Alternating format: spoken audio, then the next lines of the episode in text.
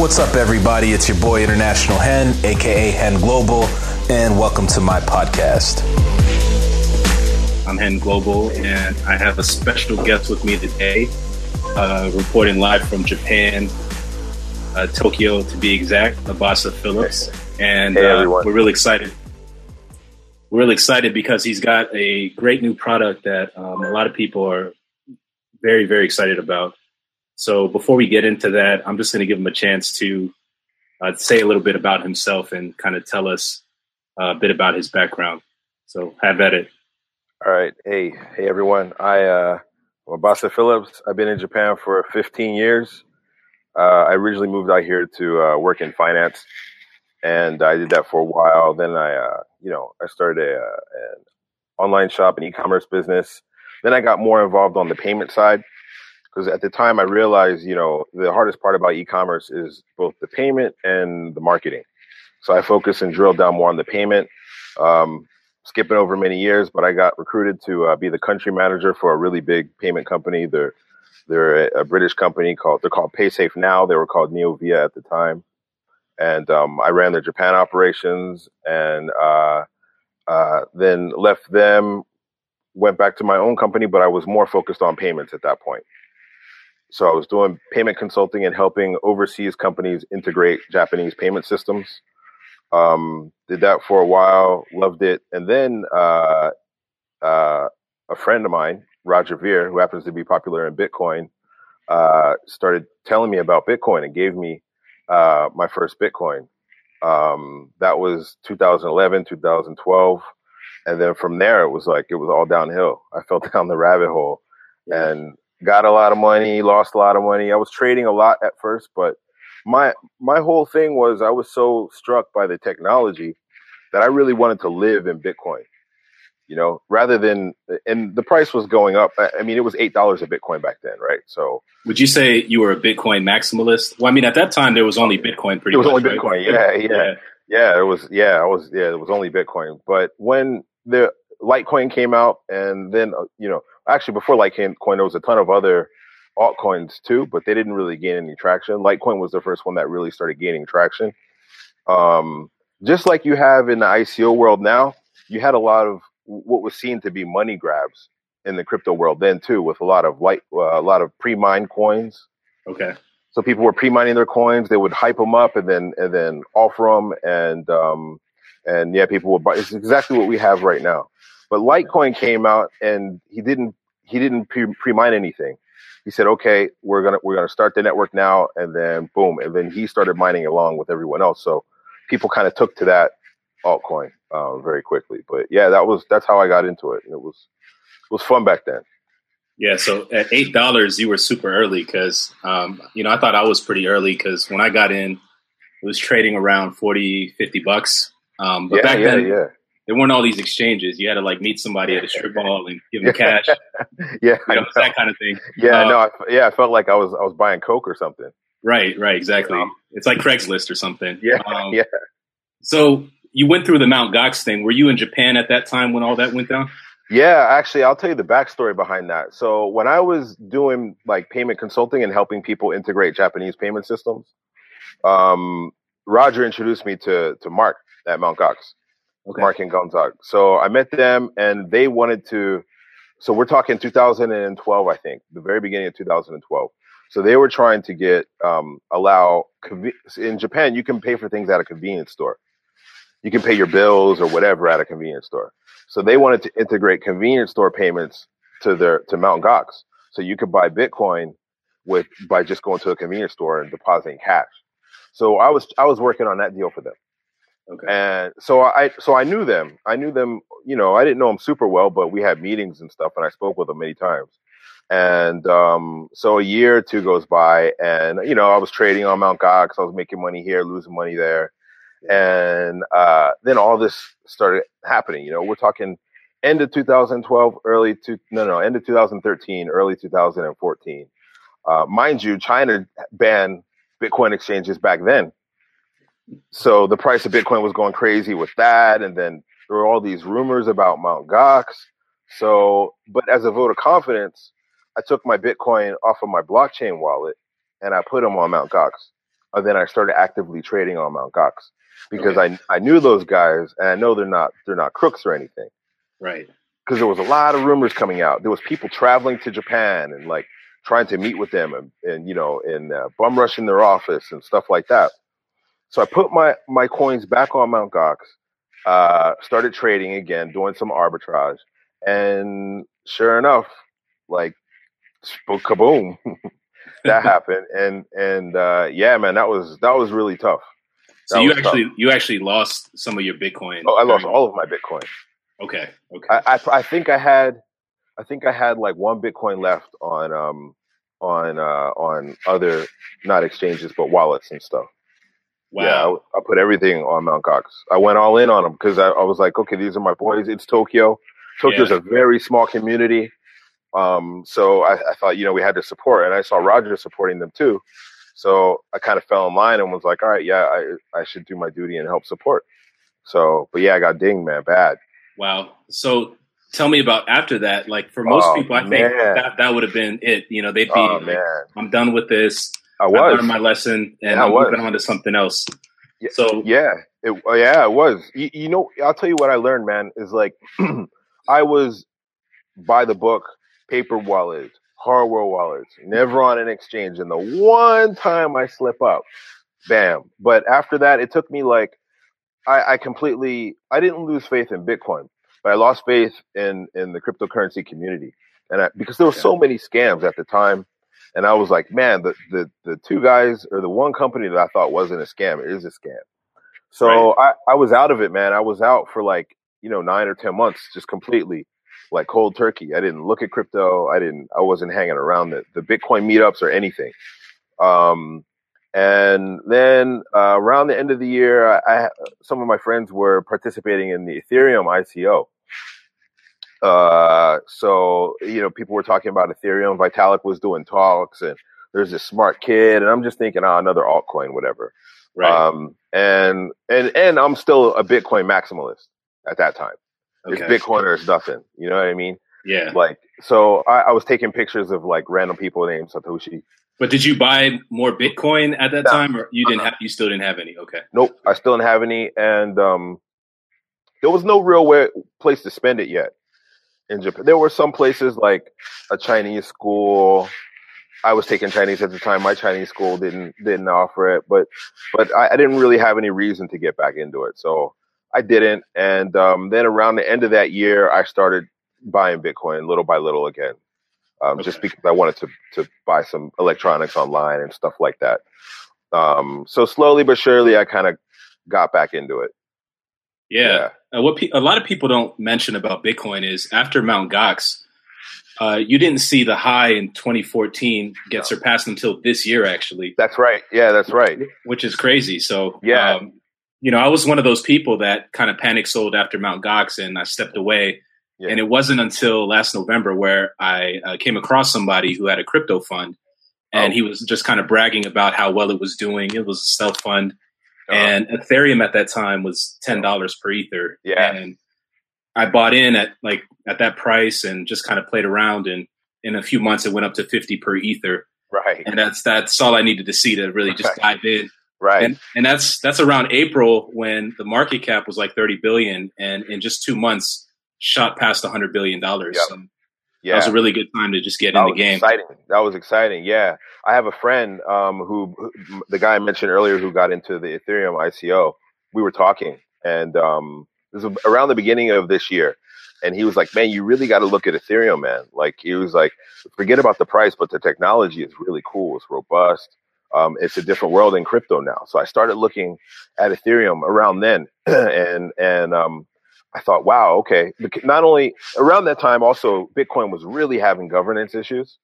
Yeah, yeah, and that that really turned me off. Um, but I saw Ethereum; they're very progressive, and especially after that.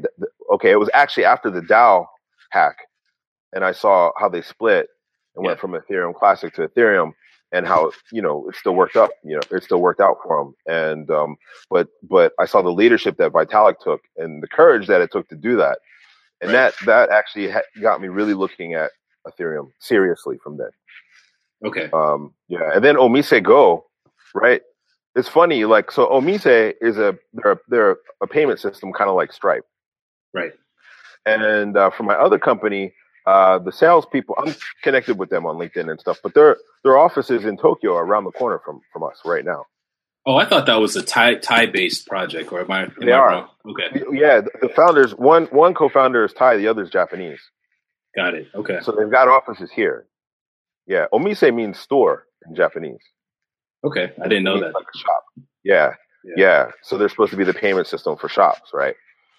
Um, so I'm I'm really really close with their salespeople. We go to lunch and stuff like that. And uh, when I saw that they were doing a blockchain project on Ethereum, that actually was when I really said, okay, I want to do something with Ethereum because yeah. even these guys, which I didn't really see at the time to be crypto savvy, were doing something with Ethereum. I thought, oh wow, okay, this is something that it's in, it's enabling you know people who aren't even all that crypto savvy to to do stuff on it on it. But I mean, little little did I know they're very crypto savvy actually. Yeah, yeah, it's Ethereum's uh, first unicorn. You know, it's past right, a billion right. now. Right, right. Really, I tell you, I know why though, because their company, um, straight up and down, is, is they're a really well run company. Their salespeople are, are switched on. They're nice. They're friendly. They're doing big business in their core business. So yeah, I yeah, I told it makes sense to me. That that makes sense. And nice. That, and I started investing in some, you know, putting just small amounts of money in ICOs here and there just to kind of get my head around the economics of it. Yeah. And, um, but I, what I have, you know, I have some sort of guidelines that I, I follow when, when I'm looking at projects. And one of them is that they're, you know, a company with employees. Another is that if they're an existing company, like all the better. But another is that like they have uh, either a product out currently with the company or they're close to releasing a product, right? So for for me, it was like Omise really ticked all of that, um, and and I know those guys. So to to watch what what uh, their OMG price has done, it just makes total sense to me. Yeah, nice, nice. Yeah. Okay, so you eventually got back in the game, and yeah. you know now you've uh, come out with this new idea, this new project. So let's talk about that. You've got this new project called Zilla, and if I'm not mistaken, it's an application, right? That's right. Yeah, it's a it's a it's an app, but the um the the front end iOS mobile app is just the tip of the iceberg. So let me let me let me back up a little bit and say so for me when I, very very very early on in crypto what I realized is so there's I'm, you know, I'm, t- I'm talking with my mom on the phone. I talk to her weekly. She's all the way back in LA, right?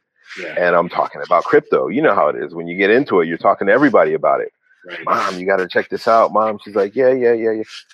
Okay, my mom has had a Coinbase account since 2013, but it's I'm, I'm positive it's empty.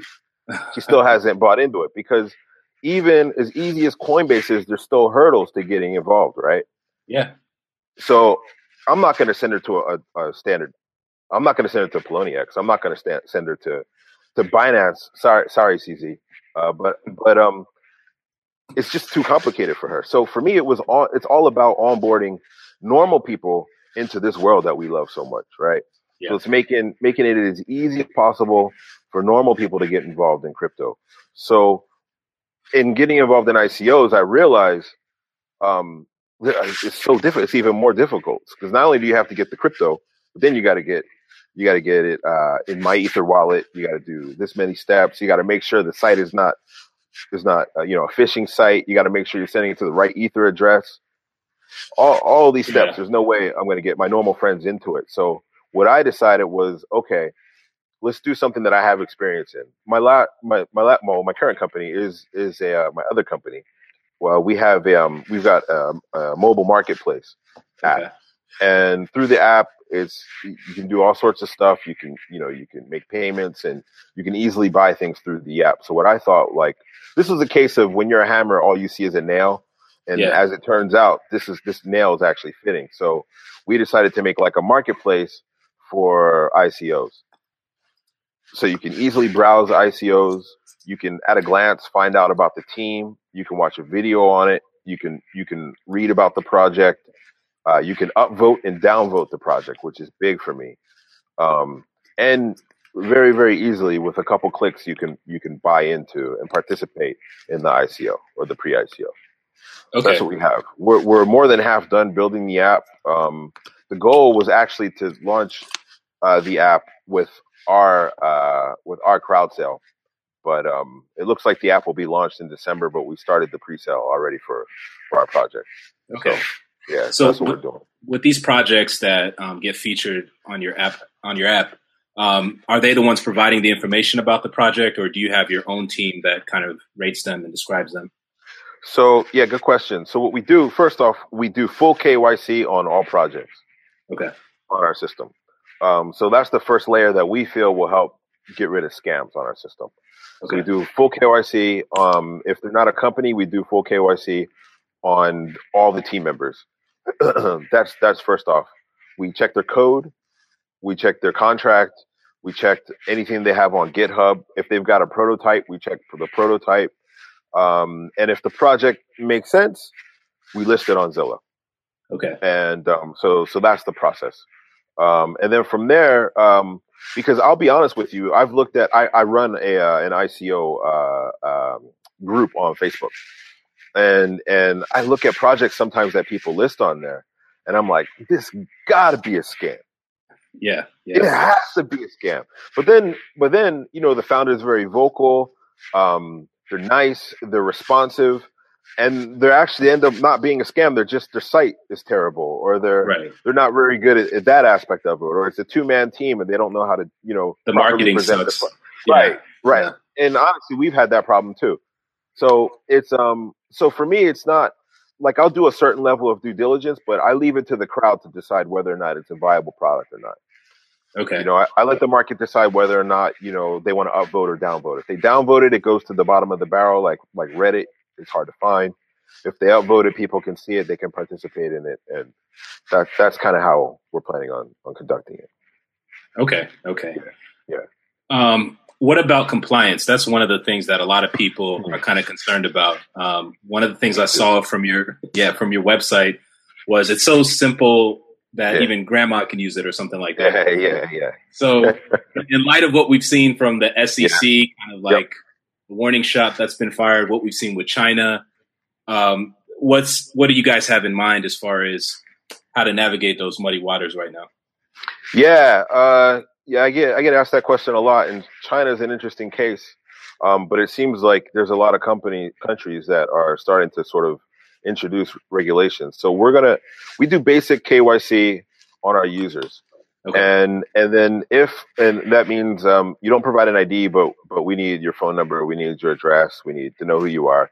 Um, and then if you if you depends on the jurisdiction, but if you're um, if you're uh, participate in a project that requires KYC, more more KYC like like photo ID and all that, then we're going to require it too. You register that in the app, then with one click, you send them your KYC documentation. Now, when there's other projects that require that level of KYC and you want to participate, you can easily do it because we have your information saved. So you don't have to upload that stuff again every time you you uh, you participate. I have a feeling that you know certain jurisdictions will clamp down even further than just um, uh, requiring basic KYC. But that's one of those things where you have to have a nimble team. You, look, we have a compliance officer on our team she's an advisor, but she's she's very much involved. I mean, she's working for another company, so we can't have her like as a full member of the team, but but okay. she's very much involved. Um, we speak very often. She knows crypto. She's been involved in crypto for years. Uh, I've got I've got an attorney on our team, and the attorney is also very switched on. He knows crypto very well. Uh, he he was helping out costs the costs uh, uh ICO as well. Um, so w- my feeling is that I want to get people who who understand the laws and who understand uh, compliance and get them as close to, to me and, and the team as possible so that we can be nimble when a ruling comes out or or where you know something happens we can kind of navigate that effectively okay so yeah. your your process for users accessing different token sales are going to be consistent with whatever those token sales require so if it's Absolutely. accredited accredited investors only you'll you'll be making sure that that happens. Right? Absolutely, absolutely. Cool. Yeah, yeah. And we uh, just to back up. So uh, they're so easy, even grandma can use it. That's copy. But I, I honestly, I don't. It is that easy, but I don't think grandma. So look, as you know, there's there's certain level of due diligence that has to go into when you're when you're uh, participating in an ICO, and um, I, I don't I don't buy into the hype at all. Um, my criteria for for uh, participating in ICO is a little bit different from others, but uh, I think if you you should be participating if you understand it, if you know it, if you understand blockchain technology. Otherwise, I think honestly you don't really have any business being involved. But with that being said, who am I to disallow people from trying to get involved and trying to learn about it? And yeah. what I'm trying to provide is a safe and easy way for people to learn about it. I mean, there's so many vulnerabilities in Slack. There's phishing sites with MyEtherWallet. There's there's there's you know fake uh, Ethereum addresses all over the place. With the app, we're going to add a chat feature so you can chat directly with the teams, right? Nice. So no no dealing with Slack, um, and and you, you don't the the, uh, the team actually provides us with the Ethereum address, and we we we bake it into that team, so you don't have to copy and paste Ethereum addresses or any of that with ours. And it's an app, so there's no phishing sites to worry about, right? Right, right. That uh, that eliminates uh, a tremendous level of risk. We've seen That's that Slacks have been uh, oh man and, and, they've been a big liability for a lot of projects. Right. Um, phishing, scams, all these things mm-hmm. are, are big issues right now. Mm-hmm. Uh, what about what what kind of interested me, and this makes sense given your background in payments, um, is that you would allow users to participate in ICOs by making payments to their credit cards. Yes. Like, what, what's the kind of legal kind of tangle web there? Is that right?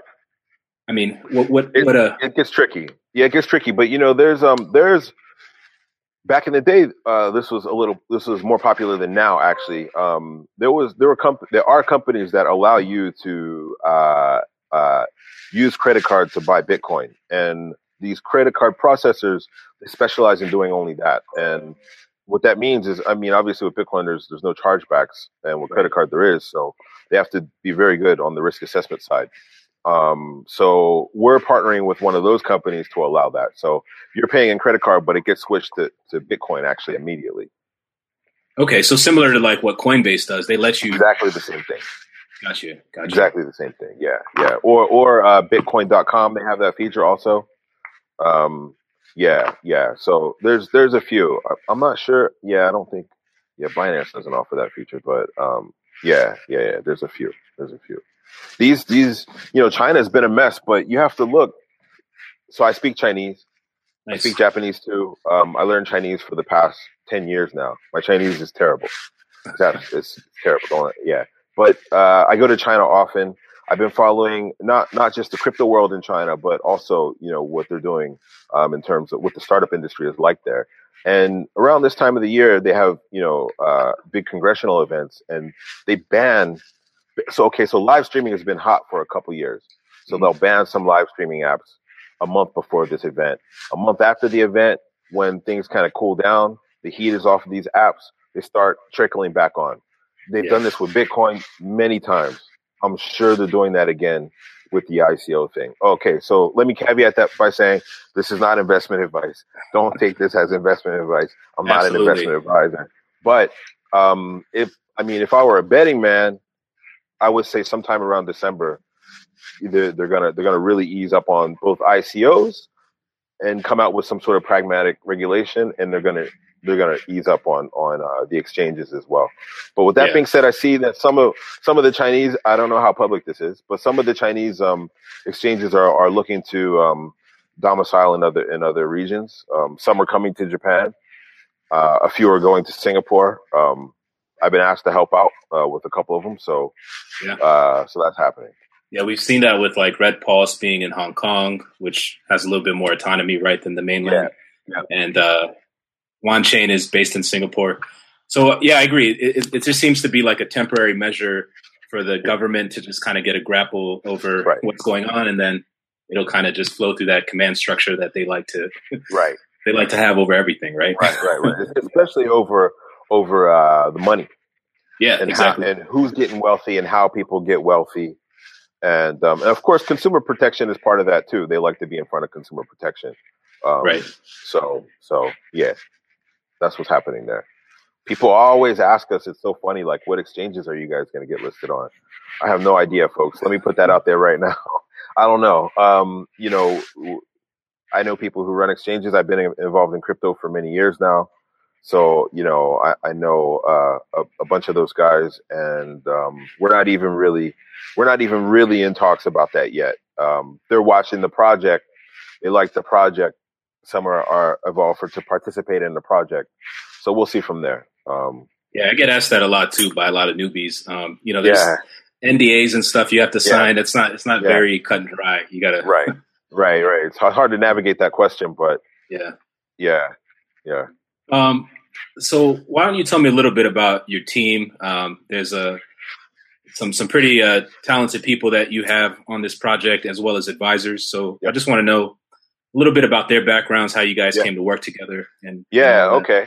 So on on the crypto side, um, uh, we've got uh, my buddy Mike. Mike was was the seed. So around 2012, 2013, we we decided to start our own cryptocurrency wallet, Bitcoin wallet we called it PegaPay, and we, we were.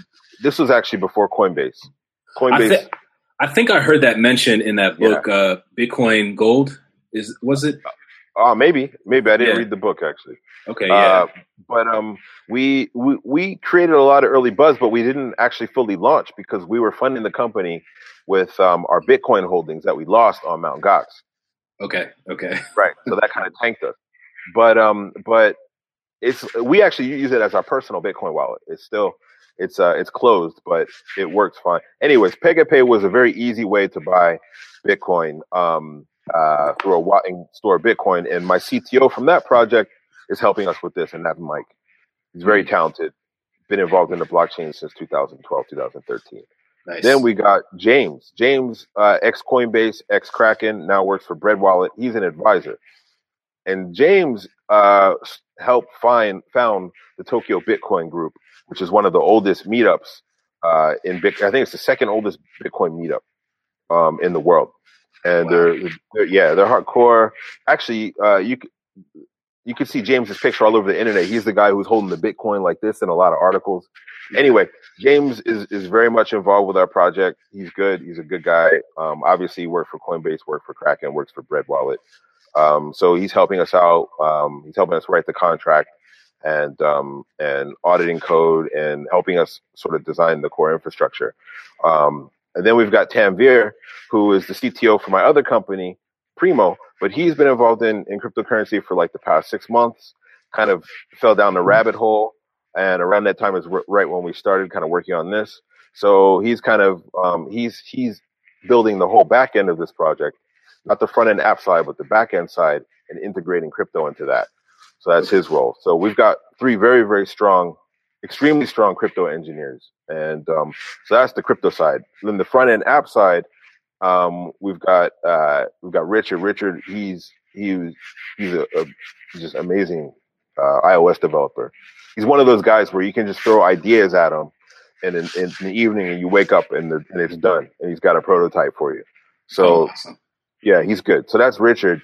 So I, I, I put my A team on this. And I got Hender, who's also helping Tanvir with the back end and code sort of, uh, you know, how teams kind of upload the projects and stuff like that.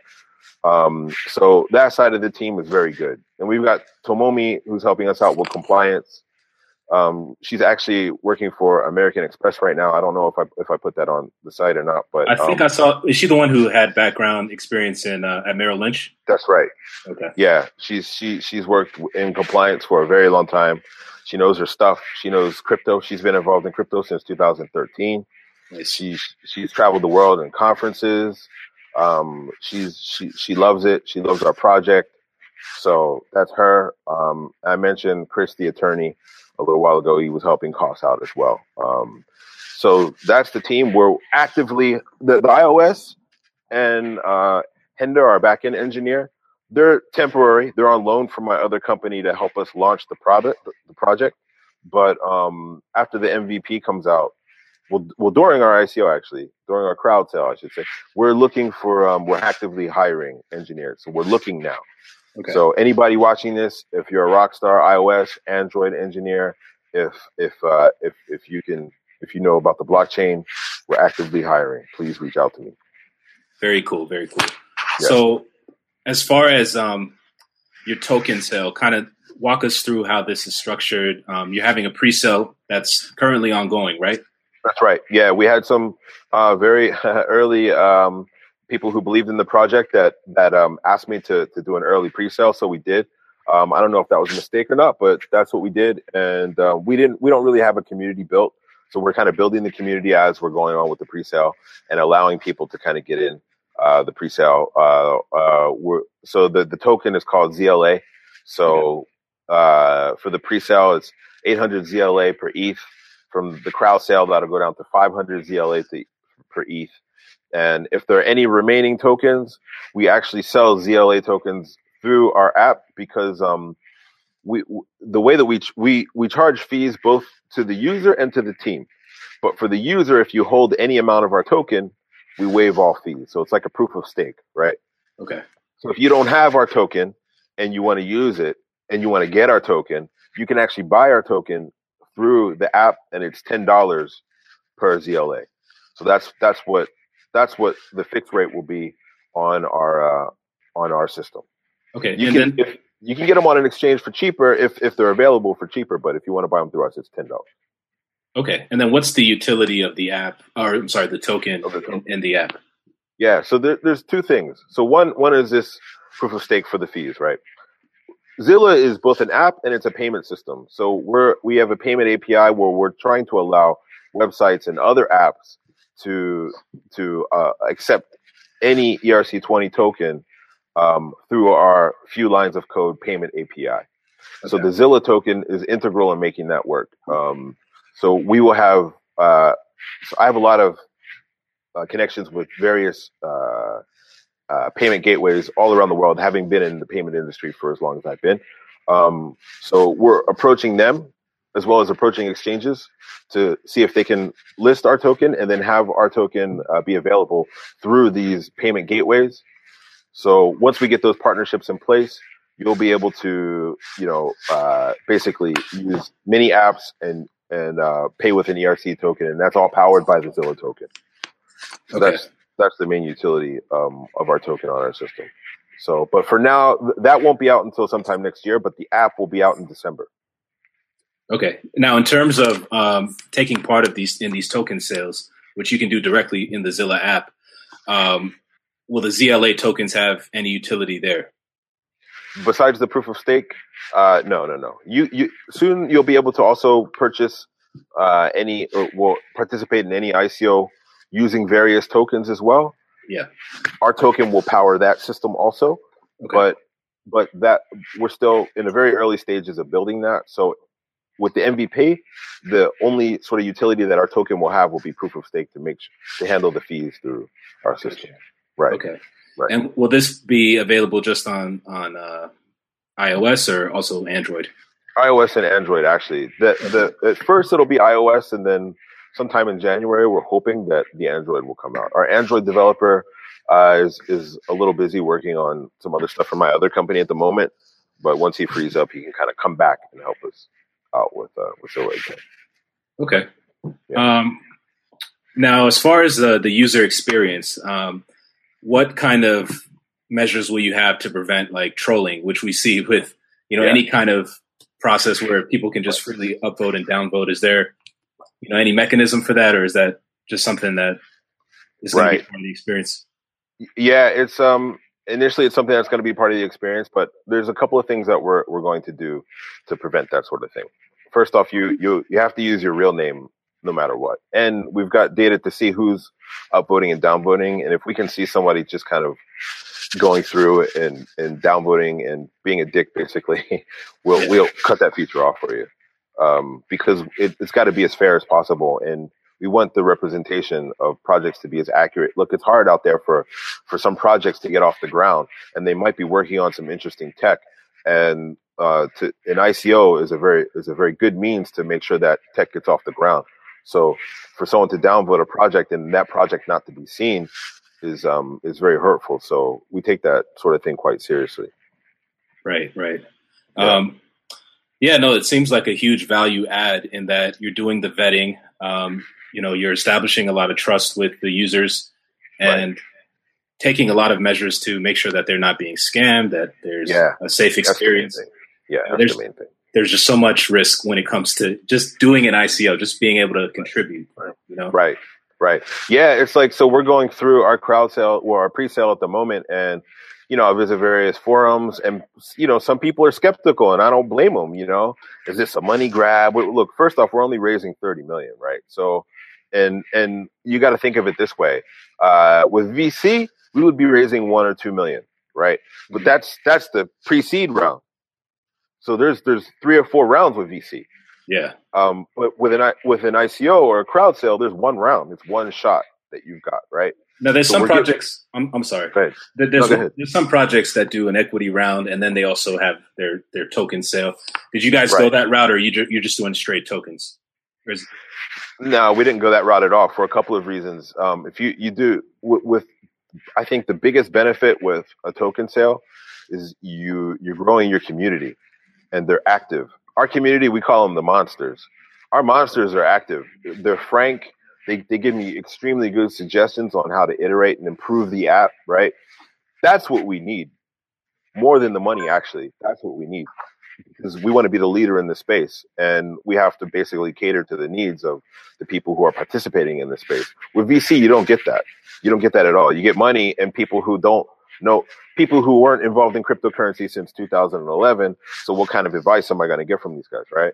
right? So for me, that doesn't make a lot of sense. What really makes sense is interacting with the community. And then there are in the community people who've been involved in crypto way longer than me, right? Who give me great advice, incredible advice. So I'd rather go that route, um, get it out fast and then continue to iterate. If VCs would like to come in at a later round at a higher valuation or they can offer something besides money, I'm, I'm more than willing to talk. Um, actually, we have some uh, advisors coming on. Uh, uh, that's all I'll say and um, they can help us out with that side of the of, of uh, the know-how in terms of VC. But the money um, is not something that we're we're interested in. Um, okay. So, but yeah, you, I mean, with with uh, a crowd sale, you go through three or four rounds, so you raise thirty or forty million. Um, you you make sure the product is is nice. Um, you hopefully get some traction and get some revenue from there. So it's a big risk, right? So um, we're raising thirty million from that. And someone someone asked what I thought was a good question to me the other day. Um, she's part of the monsters, but she asked me, um, uh, you know, what do you need 30 million for for just an app? It's not just an app. What you see with an app is just the front end bit of a platform, of a whole of a whole cryptocurrency and ICO platform worldwide where we're helping onboard people and eliminate scams. So right. it's my vision. Um, you know, by by March, April of next year, we'll have 90% of this whole market most ICOs and most people participating will be going through our, our app. The rest of the 10% of the ICOs not on our system are basically going to be scammed, right? Because they can't yeah. get on our system. So that that's how I feel it's going. Yeah, I, I, take a similar view because you get that a lot. You hear about most of the investment in the blockchain being for these protocol layer projects, but there is still some value from applications. We see with Civic, for example, that's been one of the stronger projects. It's ID verification. Yeah. You know, it has value. We've seen a lot of token sales. Right, partner right, with right. Civic for the registration. So yeah. I think it matters what what's being what value is being offered, and if there's clear value and there's a community behind it, yeah. you know, that that's going to do well. Oh, totally. Yeah. Look, I mean, those those infrastructure level projects are are good. Those are the streets. We're the yeah. cars. You know, you need both, right? I mean, you, right? We're, we're we're facing the users, we're facing everyday people, and those are the ones who are going to use our project, and we're close to launching. The streets need to be there too, right? So if there's if there's good, eh, like I'll tell you, I like okay, I like IOTA. I think I think they they they're building something very nice um, with the Tangle. yeah, that's like outside of the whole cool. blockchain, right? So exactly, I think that's cool. They need support. What they're building needs, I think, look, if they tried to raise from a VC, they get laughed out the offices, right? That's right. the beauty of what it is we're involved in is that they can still get funded and projects like that that need to be out here in the world that are, I mean, the whole blockchain is like alien technology, but we need it, and and it would never have gotten funded from a VC. Uh, so I think we need to support those, and you know, huge, you know, hundred million dollar projects and and valuations in, in quotes, um, I, I think is justifiable for some of those projects. But for, for people like us building, you know, the, the consumer facing layer, um, and we're onboarding normal people, the, the ones who are building the cars on top of the infrastructure, I think are equally as important. right. Yeah. Very good answer. And as far as your community, are they uh, mostly the members mostly based in Japan, or are they just kind of all over the world? And what communication channels do you ha- do you use? Do you have a Slack and a Telegram group, a WeChat, maybe if you're in China? We do. We've got all the above. Uh, WeChat um, in in China. I, my Chinese typing is slow, so I'm like feverishly on that thing.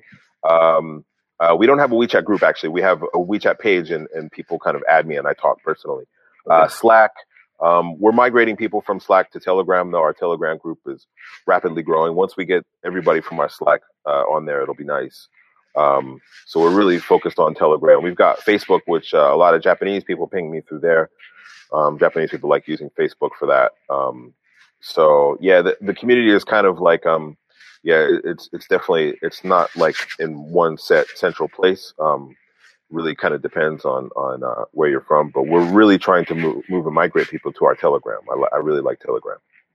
Yeah, same here. Uh, so I, I have the, as you know, the crypto money team group. Yeah, Yeah. beautiful group, switched on guys and girls, and um, yeah, it's been it's been a pleasure interacting with everyone there. Yeah, yeah. You know, we we have a, a Slack and a Telegram, but uh, Slack is just not lightweight like Telegram. You can just fire messages for people that uh, drop a lot of value. They just want to dump it, and Telegram lets you do That's that. right. You know, you don't got to log in and all that stuff. So Uh, yeah, yeah, yeah. You don't have to log in. You don't have you don't have those sort of vulnerabilities that you have in in um, in Slack. So Telegram is where it's at. Yeah, for us, building the community right now is um, at the forefront. Um, any advice that anybody could could uh, give us regarding um, our app, you can see a video of a working demo of our app on our website. Our website is zla.io. Um, yeah, come check it out. If you like the project, please participate in our pre-sale. Um, and you'll, if you participate in our pre-sale, we have a, a, a, uh, a version of Zilla called Zilla Black, actually. And with Zilla Black, we give you data as to which, so we have a lot of upvote and downvote data, so we can tell sort of, and you can actually put a project in your wish list or a watch list. So if you're watching it, but you, you haven't decided, you can put it in that. So we aggregate that data and we can tell you which projects are probably going to pop. So for Zilla Black users, you get that data. As well as we have a deal where you get into any pre ICO at one ETH. So you get Nice. pre ICO prices at one ETH. And Zilla Black actually, um, when it comes out, it'll be one ETH a month. It's a paid service. But Okay. if you participate in our on our pre-sale, you get it for free for life. Okay, so just real quick, uh, let's talk about this overall token sale. You're trying to raise thirty million dollars. Yep. And I think as far as the overall token supply, if I'm not correct me if I'm wrong, but seventy five percent is available or seventy percent. Seventy-five percent. That's Seventy right. percent for the public. Yep. Um, we're now in this pre-sale round, so you know how long does it last, and um, you know when do when do we move over into the general crowd sale? Right. Uh, the pre-sale uh, lasts until next Monday. Um, Okay. So get in, get in there as soon as you can. Uh, the crowd sale uh, was was originally slated for the end of this month, but I think we're going to delay it until we build our community a bit a bit larger. Um, we have some uh, really good partnership announcements coming up, um, probably by the end of this week. Um, we have a couple of new advisors coming on that are very nice. Uh, that'll that'll be by the end of this week. We've also got um, uh, yeah, let's see, we got that. Um, yeah, yeah, and that's basically it. So, uh, so it looks like sometime early October is when we'll start the actual crowd sale. Okay, and and I don't know the percentage bonus on the top of my head, but I know for sure you get more ZLA tokens during the pre-sale than the crowd sale. Oh, the pre-sale bonus is nice. Um, Yeah. actually, actually, we argued about this a lot in in our team, but uh, it's sixty percent. So it's eight hundred ZLA per ether, but then it goes down to five hundred. And right now, there's no whitelist. Uh, but but when there's um when we have the crowd sale, it'll be a whitelist, and and there are limits to how much you can contribute.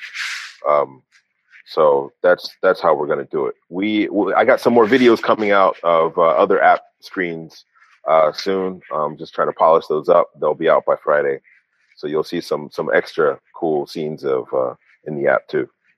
Very cool, very cool. I, I you know I think you you you pretty much hit everything on on my checklist.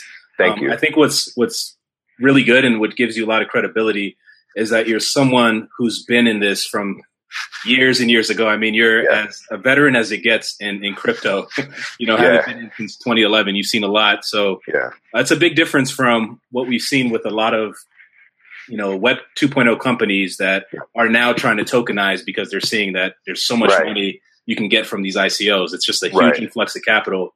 You right. know, just by having a white paper and a promise to deliver. So right. Right. I think I think you bring a lot of credibility, and I think Thanks. the service that you bring is is you know very much uh, useful and a clear value add to, to anyone that's taking part in ICOs. Even people like me that are, are kind of more savvy and more uh, knowledgeable about the whole process. There's always that risk that's there. So, oh yeah, definitely. You know, really glad that uh, you're doing this, and I know, appreciate it. Pleasure to speak with you too. Oh, thank you. Yeah, and thanks a lot for this. I appreciate it. Yep. yep. All right. Uh, we'll be in touch. And uh, again, thanks uh, to Obasa Phillips for taking the time to speak with us. And I hope everyone enjoyed this interview. And uh, feel free to send me your thoughts. You can visit me uh, or my website, hen.global, and email me at hen at hen.global.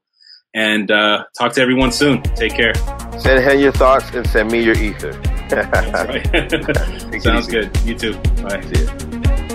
Well, that wraps it up for this podcast. Thanks to everyone for listening. If you like this podcast, please subscribe and click like, and be sure to share it with your friends. If you want to watch videos on some of the topics that we discussed, you can find my YouTube channel, Hen Global. Be sure to subscribe and click like on any videos that you like, and feel free to uh, leave your comments in the comment section below the videos. Um, if you want to find me on Twitter, my handle is at Legend of Cryptos. You can also find me on Instagram with the handle International Hen. And be sure to check out for my Facebook page, Hen Global, as well as my upcoming website, hen.global. Um, I look forward to hearing from you guys and uh, be sure to be on the lookout for the next podcast. Take it easy.